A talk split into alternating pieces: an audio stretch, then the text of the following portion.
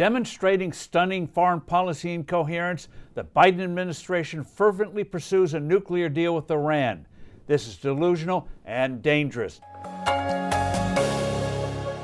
Hello, I'm Steve Forbes, and this is What's Ahead, where you get the insights you need to better navigate these turbulent times. President Biden and his team are going all out to come to an agreement with Iran over its nuclear program. Such an accord would be a disaster.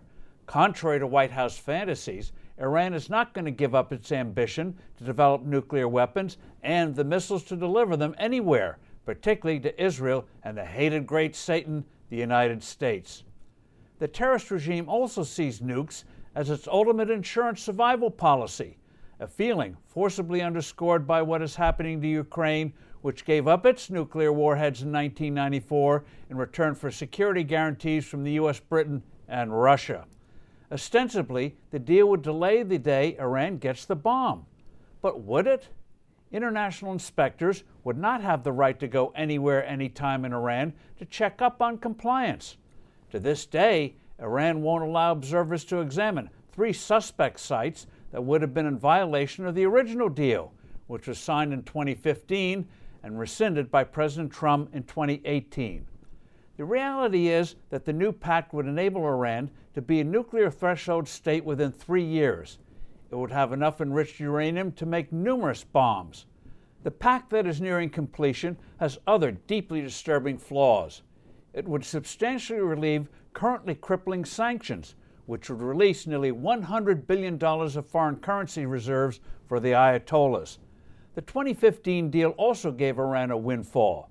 That money went for stirring up terrorism and financing its proxy militias in various parts of the Middle East. It would be no different this time. Iran wants to be the overlord of this oil rich region.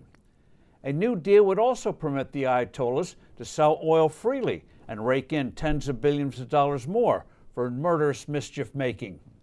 There's nothing in this new pact about restricting or abolishing Iran's ballistic missiles, nor are there any restrictions on Iran about financing its proxy militias. The mullah's hellish ambitions would be unchecked. A weird part of this exercise is that the U.S. isn't negotiating directly with Iran, but through intermediaries. The mullahs wanted it that way. Among the nations involved is Russia.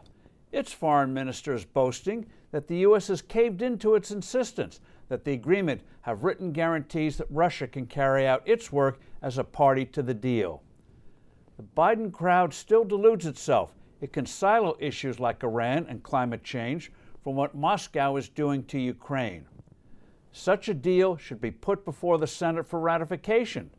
But acting as an imperial regime, the White House won't do it.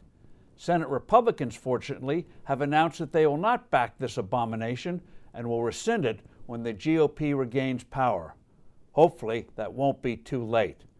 I'm Steve Forbes. Thanks for listening. Do send in your comments and suggestions. I look forward to being with you soon again.